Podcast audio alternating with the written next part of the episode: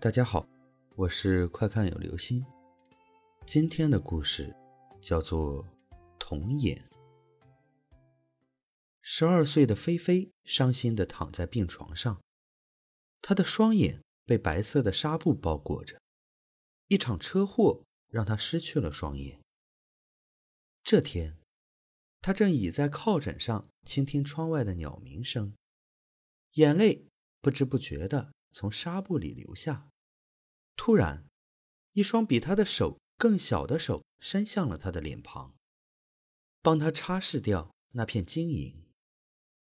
正当玲玲惊觉过来，一阵清脆的女声传来：“小姐姐，不要哭，不要哭。”听声音，应该是个十岁左右的小女孩。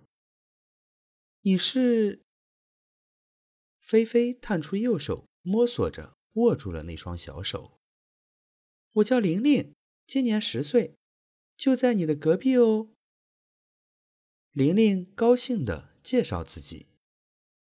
哦，你是跟妈妈或爸爸一起来的吧？不要随便乱跑，这家医院很大的，很容易迷路的。菲菲俨然一副大姐姐的语气。没有啊，我爸爸妈妈都死了。说到这，玲玲的声音暗淡下去，但很快又欢快起来。姐姐，你马上就能看见阳光了，真的。嗯。菲菲满脸的狐疑。这时，一个护士的声音从走廊传来：“三十八号，三十八号，玲玲，你又跑哪里去了？”姐姐，我该走了，这个东西送给你。说着，他把一个笔记本塞到了菲菲的床单下。当他走到门口的时候，回头依依不舍地说：“姐姐，我们还会再见面的。”我们会永远在一起的。这最后一句话，菲菲完全不知所以然，就当是小女孩的祝福吧。她这样想着。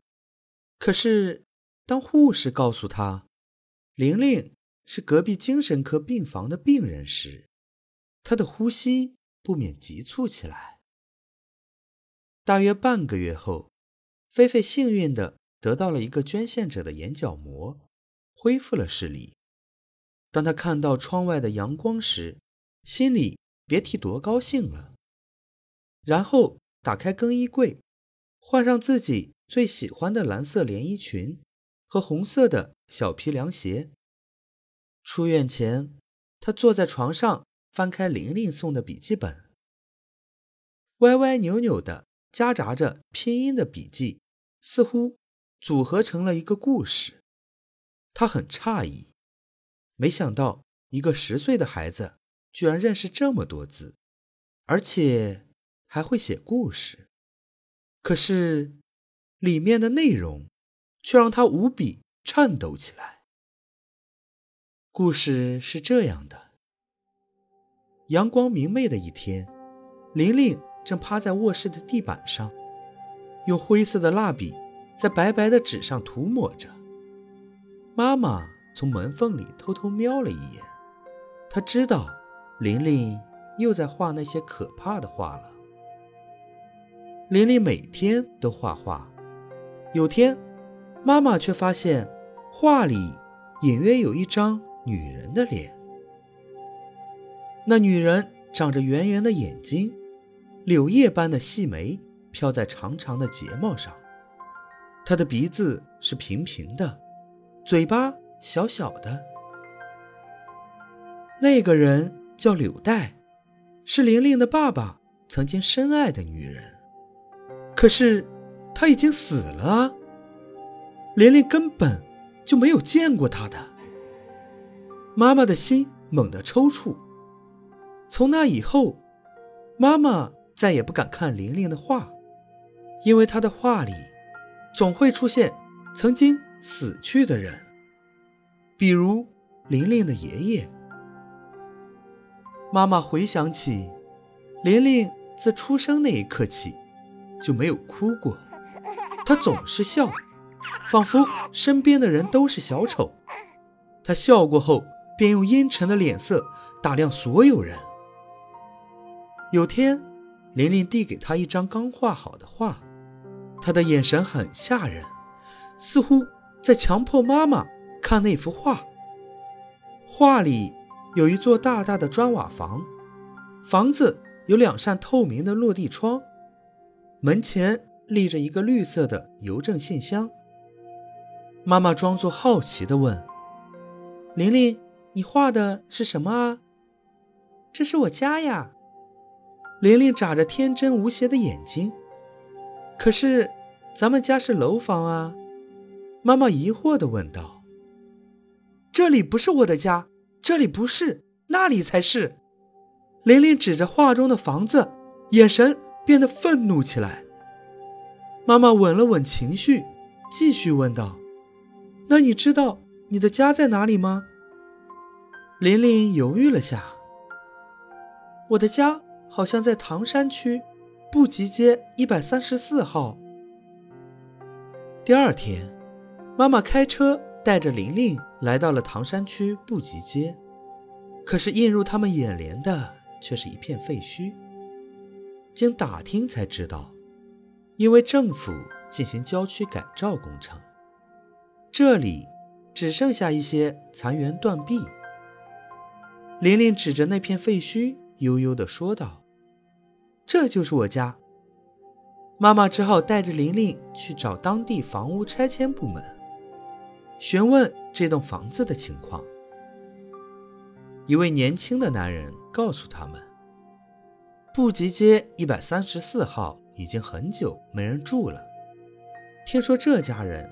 早在十年前就都死了。妈妈不死心，她想了解这所房子的情况，于是便询问这附近遛弯散步的老人。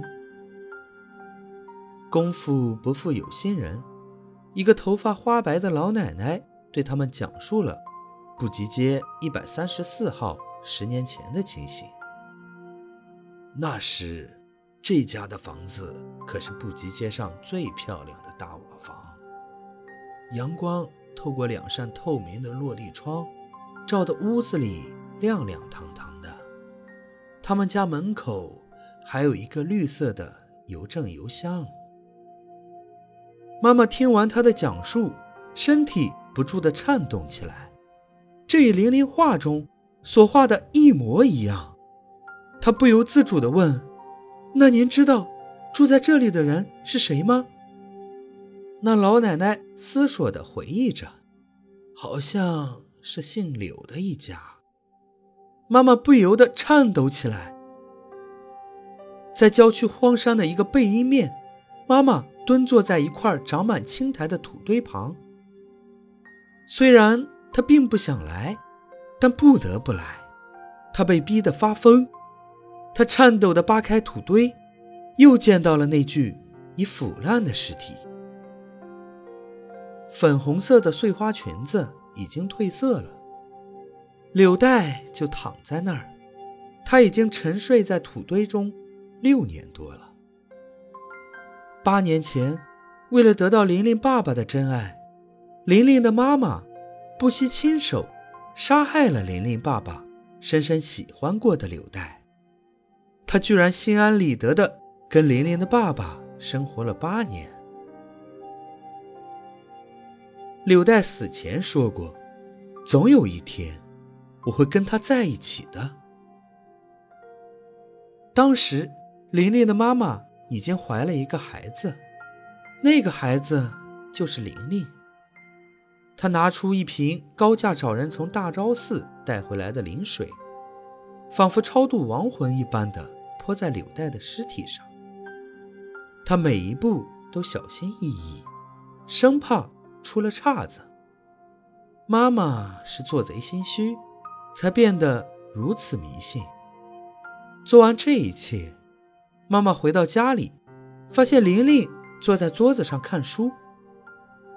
妈妈战战兢兢地问：“玲玲，你不画画了吗？”玲玲回答她说。我才不爱画画呢！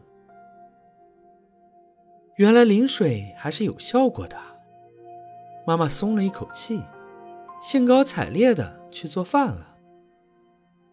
爸爸给玲玲买了一只胖乎乎的小熊维尼布偶，玲玲举高小手接了过去，可是她没有说谢谢，却说了句：“爸爸，你的头发上怎么有虫子呢？”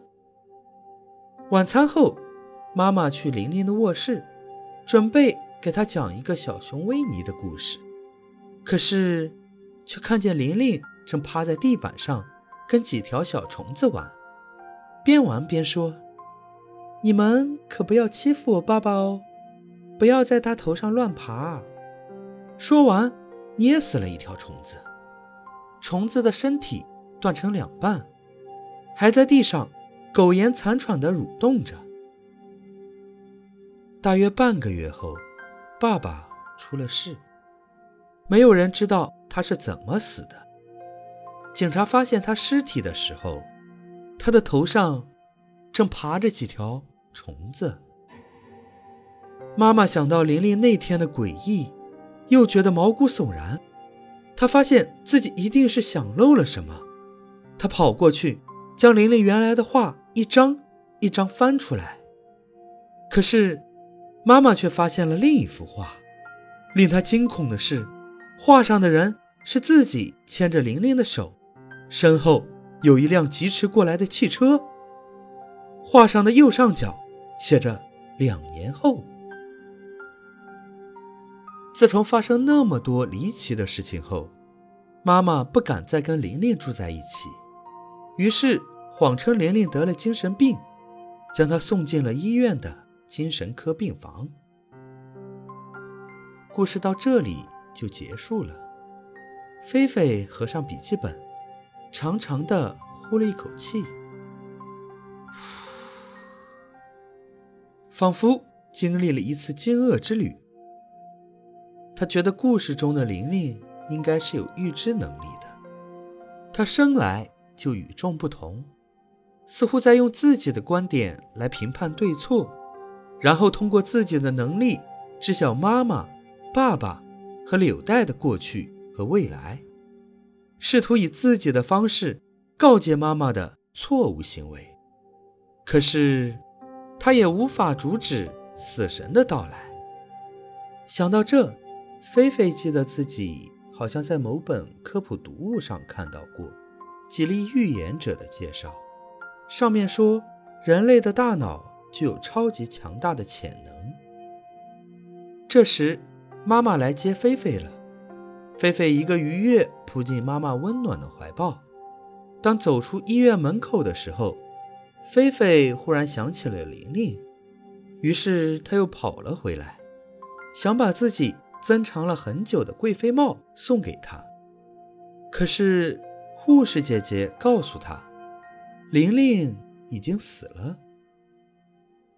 那天，玲玲过生日，她说想跟妈妈出去吃饭。结果，他和妈妈双双出了车祸。没想到，这跟笔记本里所提到的那幅画中的情景一模一样。推算下，故事中的玲玲今年正好是十岁。好像玲玲的妈妈不喜欢玲玲啊。护士姐姐有点惋惜地追加了一句：“菲菲的心情异常的沉重，又异常的惊惧，不仅仅是因为这件事，而是因为她似乎看见了两年前的玲玲。